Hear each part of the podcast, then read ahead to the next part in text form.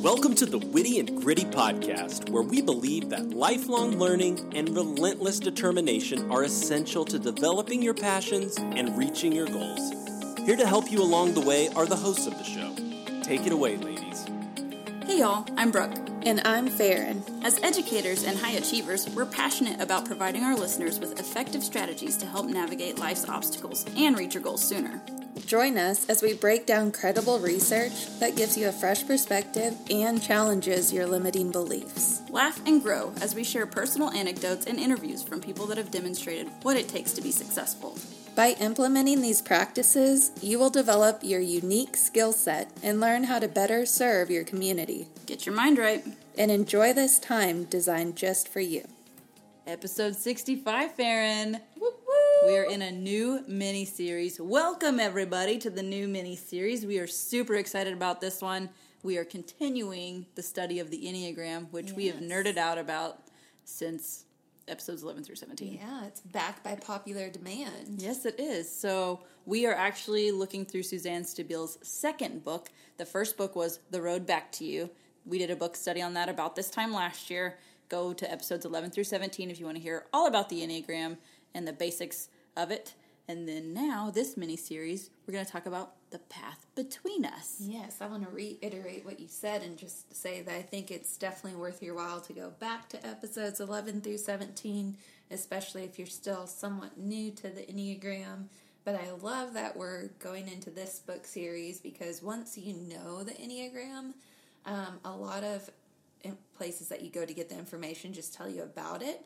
But this book actually gives you application, how to apply it to your relationships um, with like real knowledge, not just leaving you to kind of guess and try and figure it out on your own. Right. So the Enneagram is a personality typing system. So if you know what true colors are, or the Myers Briggs, or the Golden Retriever Otter Lion Oh, yeah. thing, Yeah, the animals one, this one is called the Enneagram.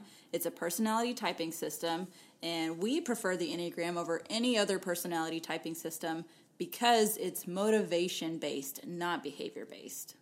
So it's not just what people see on the outside or the actions you take, but your motivations behind it. Some of us do really good acts, but maybe the motivations don't always line up with the way it comes across, either good or bad. Right, and even an example of let's say we all want to be the line leader. Everybody wants to be the line leader. Well, the one wants to be the line leader because they want to do it the right way and show people it's the right way. This is how you do it. A two will want to be the line leader because they genuinely want to help others know how to do it. A three wants to be the line leader because they want to be, hey, look at me, I'm the line leader, I can do it. That Yeah. and we can go on and on for Yeah. examples like that. But that's everyone has the same behavior, but the motivations behind it, and if you boil it down to its basic, most simple level, that's where the motivation is. That determines what your number is. Yes. Another reason we like the Enneagram compared to other personality typing systems is it gives room for your different seasons of life. So it takes into considerations um, when you're at stress or when you know you're at your peak performance. Um, and so we like that it doesn't pigeonhole you just into one number without taking those things into consideration. Right, like if you have a newborn right now, this is your first newborn, and you take the Enneagram, like you learn about it and you try to figure out more about it, you might be a different number now than you were a few months ago or a year from now because you went through a major life change. So it's always important to keep that in mind, and that's why the Enneagram is so great. The seasons. For sure. And we value it so much that we actually recommend this um, typing system in our five rules of fair fighting. Yes, I gotta say, once I put the Enneagram element to the fair fighting rules, it has helped me specifically in my relationships. Yeah, so conflict is inevitable, um, but working through it is how you build intimacy. So, our five rules of fair fighting um, help couples with different personalities work through conflict while reducing the collateral damage that can come with all sorts of arguments Yeah. and debates. yeah, and not even just couples, but friends, coworkers. Yeah, so that's why the path between us is great too, because it's about how those numbers could and should interact based on the personality. So if you're looking to have better relationships, I've used this in every relationship I have. Yeah, turns out you don't get to pick your coworkers. So that's or family members. So, There you go. you know, everybody wins. So, just a quick second to talk about the difference between The Road Back to You, that's the first book, that's episodes 11 through 17, and then The Path Between Us. So, the first book, it helps you find out what your number is, what wings are, what stress and secure mean. It gives the full explanation, and that is all about int- intrapersonal reflection. So, yourself. Remember, you can't grow yourself if you don't know yourself. so, if anything Brooke just said, if any of those terms had you saying, huh? Mm, sorry. please pause here and go listen to episodes 11 through 17. We want you to get the most out of this series. So go ahead and go binge episodes 11 through 17 and then come jump back in with us in this mini series. Yes, so the road back to you, intrapersonal. The path between us is interpersonal, so between the numbers. So once you know what you are, you know how to better serve others or lead others or guide others. So it's going to be awesome. Yes, it's very exciting. I think it's the element of the Enneagram that people are looking for next. Yes. Um, so- I know my number. I know how I can make myself better. But man, my husband is not interested in the Enneagram, for example. Mm-hmm. Hypothetically, somebody in the room may have a spouse who is not interested in the Enneagram. so it will help me if I know their Enneagram. I can learn how to better serve him and how to better love him or respect him if I can figure that out, read the book, understand, and apply. Yeah, I found myself saying, "Well, I know what number they are, and I know what number I am. Now, Now what do? I? how do I? I know why they're doing what they're doing, but that doesn't really work for me. So, like, how can I communicate to them what I need, and they understand what I need, and we can live in harmony? So, Ah. here is the book with all the answers. Yes, the dun, dun, dun. So a, th- a quick bit about your number. A quiz. So quizzes are popular. Enneagram quizzes are popular. It can narrow it down, but only you can truly figure out what your number is by going into the motivations. Again, a lot of the quizzes are behavior based. So, you do you want to be the line leader? Three of us check yes, but that doesn't make us the same number. So we got to figure out why we want to be the line leader. So if you take a quiz and it says like one, seven, and four, you're you need to narrow it down a little bit. Yes, there are some definitely some red flags too if they're telling you that your wings are numbers that aren't even near your number on the Enneagram. Once you figure out how the Enneagram is laid out and works, you can quickly figure out what quizzes are more accurate. But again, um, I like how we've said this before like when you're reading the book and it gets to a chapter and you're like cringing the whole way through that Enneagram type, that might be your sign. that, like, there's That's your you. number. So, um, you know, that's kind of hard to get in a question format. But man, when you read it in a text and it's like somebody got in your brain, or if you kept a diary, like read your diary, that, you know, that's your number. Right. Also, along with that information, if you're getting mixed results, like if you score as a six, but you have been in a stressful season, it's not going to say, oh, you might just be a nine, but you are really stressed out. The quiz isn't going to tell you that. That's why picking up the book and reading about nines and it tells you what an unhealthy nine looks like or a stressed out nine looks like or every number. That's why it can help narrow it down even more, solidify what you are, and then you can grow from there. Now, it might seem like a lot of work, like you're really having to dig in and do the research, but remember that's why you have us. So, we always encourage you to read the book. There is so much in the first book, The Road Back to You, um, like if you're this number, what were you like as a child, or how they are in the workplace.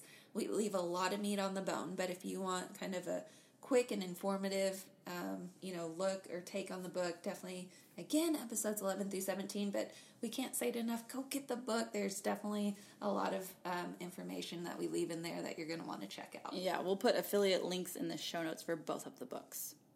All right, so Brooke has already thrown this word out there, but hopefully you're familiar with it. It is your wings. Okay, so just a quick synopsis of Enneagram stuff. You are a number. So, for example, I am a one, And the numbers next to my number in the circle, it starts at 9 at the top, works its way around. The numbers next to me are my wings. So next to number 1, it would be a 2 and a 9. If you're a, if you're a 4 on the Enneagram, the numbers next to you are a 3 and a 5. So if you get a quiz and it's telling you you're a one wing 5, that's not a thing. Think a bird. A bird's wings are attached to its body, not on its neighbor or on the tree. So the wings are right next to you where you are. Yes, so I also like to think of it as a clock. But instead of going from 1 to 12, it goes 1 to 9. Mm-hmm. Um, and so the thing with wings too is that you naturally will like lean towards one. But the good news is that you can learn as you learn and grow and uh, mature, you can learn to use the benefits of both your wings um, in different seasons of life. Right. So even if you go back and listen to 11 through 17, we joke that I'm like a penguin. I have wings but don't fly. Upon further study, I am a one wing two. I'm happy to announce. So I have a wing you and I can fly, and I am trying to mature and expand my wings to albatross so I can have the largest wingspan. The end. You won. I won the Enneagram. Uh, so again, you are naturally born a number with a wing, and you learn to grow the others. yes. Okay, so the road back to you has sections about wings in each chapter, so you can narrow it down. If you can narrow down your subtype, is what it's called. So if you're a one wing two, you've got a specific name to your category. Yes. All right. The other thing is you have like a stress and a secure number. And Brooke has touched on this a little bit already, but in times of stress, you might exhibit qualities of another number. Well, the other part of that is when you're in a peak season, you can also exhibit qualities of a different number. Right. So again, I'll I'll use me as an example. I'm a one, so when I am stressed out, I go to a four. So if I look at a four in the book, in the road back to you, I can see what a healthy four looks like, an average four, and an unhealthy four. So back in the day, I didn't realize that when I would stress out so much, I would go to a four, but an unhealthy four. So if I know that I am stressed, or if I'm entering a season of life where it's high stress, um, or if it's like testing season, I'm going to be a little more stressed so I can look through the road back to you. I can look at what a healthy four looks like and I can make sure I channel the healthiest part of me. I like that example. And I'm a nine, and they often get dinged for um, what's referred to as sloth and peacemaker and kind of molding to the people that they're around. But I do like that in peak seasons, they take on the positive aspects of threes, which are go getters, achievers. And so I do, again, I appreciate the typing system because it allows for your peaks and your valleys. Right. So if you're just looking for a get better tactic, if you already have a copy of the road back to you and you already know your number, go to where you are secure, go to your secure number and see what the healthy secure number does, and then go to your stress number and see what the healthy stress number does. Uh, I think this is a good point too to point out that um, try not to get tempted to just jump to whatever number you think you are, because since you have your number, your wings, and then stress and security, that ends up being five different numbers just for you that you're going to want to learn more about.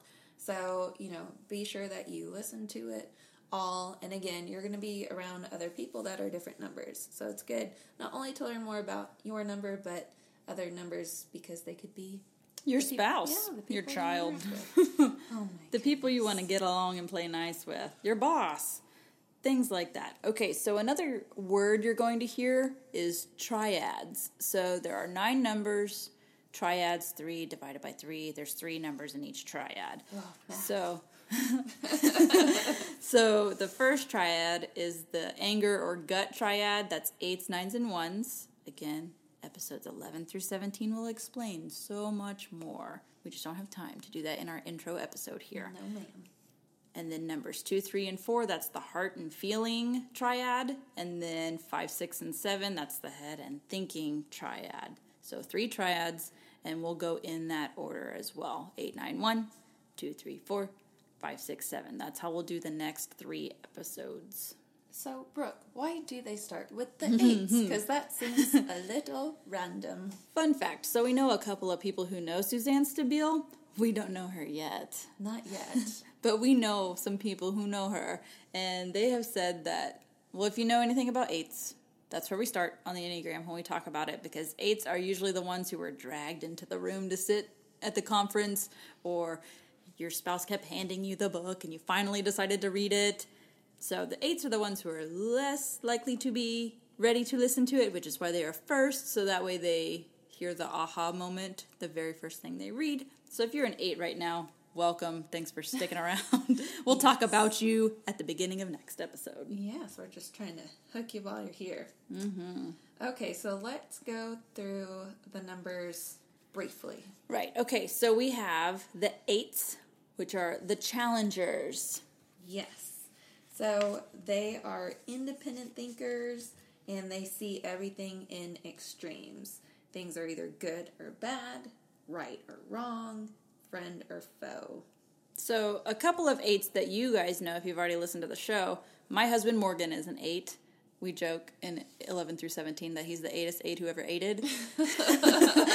but upon further research, I believe he's an eight wing seven. I have yet to get this eight to read the book, but I think he's an eight wing seven, so I'm going to operate like he is and trial error pivot there. So you know Morgan from the show. If you listen to episode 15, Jess in the show, she's an eight. If you listen to episode 24, Keith is an eight.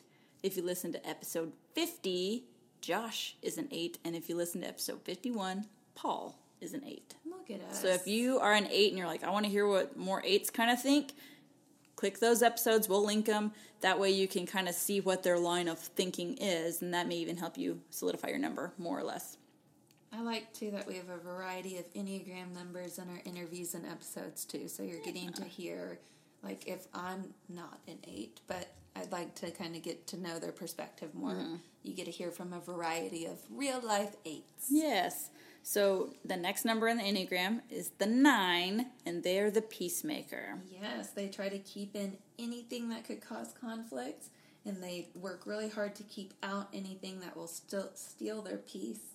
One of their gifts is that they are good at problem solving in that they can see two sides to everything. Yes, very good mediator, I would say. Yeah. You go, girl. So Farron is our resident nine. Surprise! I'm in episodes one. One through three, four, five, six, seven, eight, nine. I think And- there's one or two I didn't make, but that's okay. That's okay. And then also Jenna from episode 15, we interview her as part of the book study group as well. Mm-hmm. All right, the next number is one, the perfectionist. Yes, they often see errors that others don't see, and they feel it is their responsibility to um, fix those and make sure it's done correctly. They're constantly giving their best, doing their best, and they expect the same from others. And so I am an Enneagram 1, like I mentioned. If you listen to num- episode 7, Betsy is a 1. Lisa Lett in episode 8 is a 1. It's interesting because she also talks about how she plans stuff too. So that makes sense. In the book study interview, episode 15, Lindsay is a 1. And then in episode 37 with Randy, that he is a 1 as well. All right. Of great ones. Yes. All right. Number two, or Enneagram twos, they are the helper. Yes, so their motivation is to build relationships by sensing and meeting the needs of others, and ultimately, they need to be needed. I want you to want me. I want you to need me. All right, so Is that the one where it goes, I love you, always, forever, near and far, we'll be together. uh, no, we'll have to go look that up later. I love you. so we have not actually interviewed a two yet, but your husband Jacob. He, we're thinking he's a two. he has a lot of two like qualities. Again, they, any great Enneagram guru will tell you it's not appropriate to tell other people what their number is. You're a two, or that's so two of you. Yes, but I suspect that my husband has a lot of two qualities. Um, I can't decide though between two and a three. And like Morgan, he has also not. Those rascals. He must just be busy. Oh, I- right. Too um, many. Well, right now they're watching our children, so thanks, guys. Shout out. they won't hear it. Okay, so OMG. Okay. Enneagram threes. They're called the performer. Yes, and it's not necessarily like Da da da da da da da. da. yeah center of attention as much as it's they want to be seen as successful and effective and efficient and a lot of times they want the light on that part of their lives because they're trying to or often hide their anger and their fear and their sadness and they often deal with these feelings um, on their own if Right. they choose to deal with them Yes, it all. is noble if a three shows you the real them. So honor that. All right, some threes that we have interviewed. We have Blake from episode 16. He's in the Enneagram miniseries. We have David. He's in the Grit miniseries, episode 25. And then we have Jill, episode 49. All right, number four, the romantic. Yes, I always think of like artsy people because it says that they need to be both unique and authentic at the same time. They often feel like something is missing in their lives, and man, if they could just fill that void, they would feel so much better with themselves. Um, they're comfortable with melancholy and get energy from tragedy. And you know, fours are so unique that we have yet to find one to interview. Yes, because We're recruiting. fours don't believe they even can be put as a type on the Enneagram. That's right. You're so unique. You don't have a number. So if you think that's you, please reach out so we'll interview you. Pick your brain. All right. Enneagram fives. They're called the investigator. Yes, they want to make sure they have adequate resources so they do not have to depend on someone else. And they manage fear by gathering information and knowledge. So it can be literal items or just stuck in the research phase of things. Right. So episode 16, we have Kristen. She's a five. So Blake and Kristen, he's a three, she's a five. They're married. You get to hear what goes on in their house and how they work through things. So I thought that was an extremely helpful interview. That's episode 16. Number six on the list, the loyalist. Yes, they have a need to feel secure and certain, um, which nothing in life tends to be secure or certain. So they experience a lot of anxiety. They want to do a lot of planning for the worst case scenarios. And so, as you can imagine, it can be taxing. You, they are the ones who need to be planning all this COVID back to school stuff. If you know a six, man, hire out to them. Hi, will you please do our return to school protocol? uh, They're like, okay. oh, yes, I already have. I have you eight page it? document on day one. So we that's why we need sixes in our lives. Awesome possum. So we have interviewed one six. Her name is Megan. She's in the book study interview for episode fifteen. I keep saying book study, so I'm in a book study. Book club. It's not book club, Farron and Megan. You guys. Again, you're going to have to listen to episode 15 to hear what that even means. But my group meets every other Monday for like the past three and a half years. And we interviewed the book study group. So that's who you get to hear in episode 15.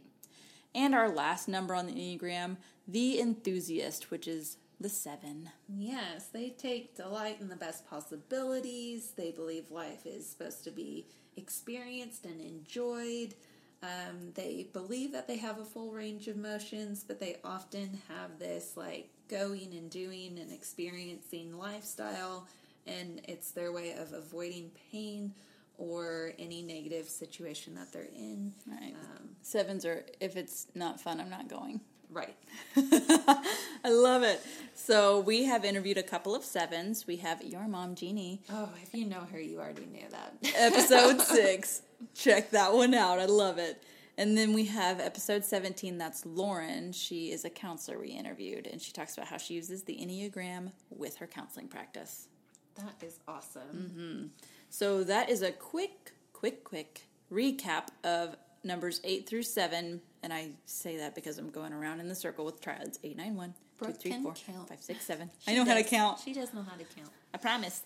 Um, so make sure you check out episodes 11 through 17. It's going to explain so much more. So we're going to jump to the path between us. We're going to talk a little bit about how the book is set up, and then we'll get you going.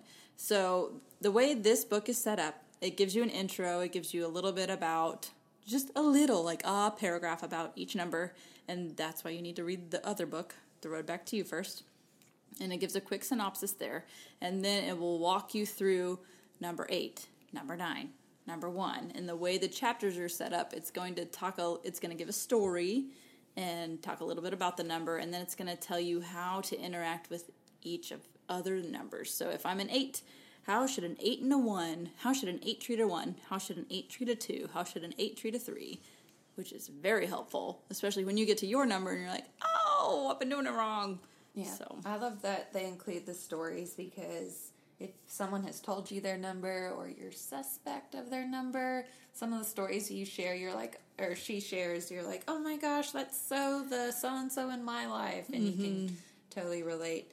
And I do. All all the chapters are angled towards other numbers building better relationships with this number and vice versa. Um, so I love. Oh, it's just again, I feel like it's the missing piece. Yes, it's good once you understand the enneagram and know more about yourself. It makes so much more sense reading the path between us and you can just go from there. It's limitless after that. So we highly recommend reading The Road Back to You or even just hop on the podcast episodes 11 through 17. So if you don't have time to read the book or if you don't have the funds to get the money, the podcast is free. Yes. And I just have to say that at first I was a little bit skeptical. Yeah, you were. Yeah, Brooke was like, "Oh my god, the Enneagram," and I was like, "Oh no, they got to you too." Drink the Kool Aid, baby. I was like, "No," and so, anyways, it's like, sure, we can do a book study on that.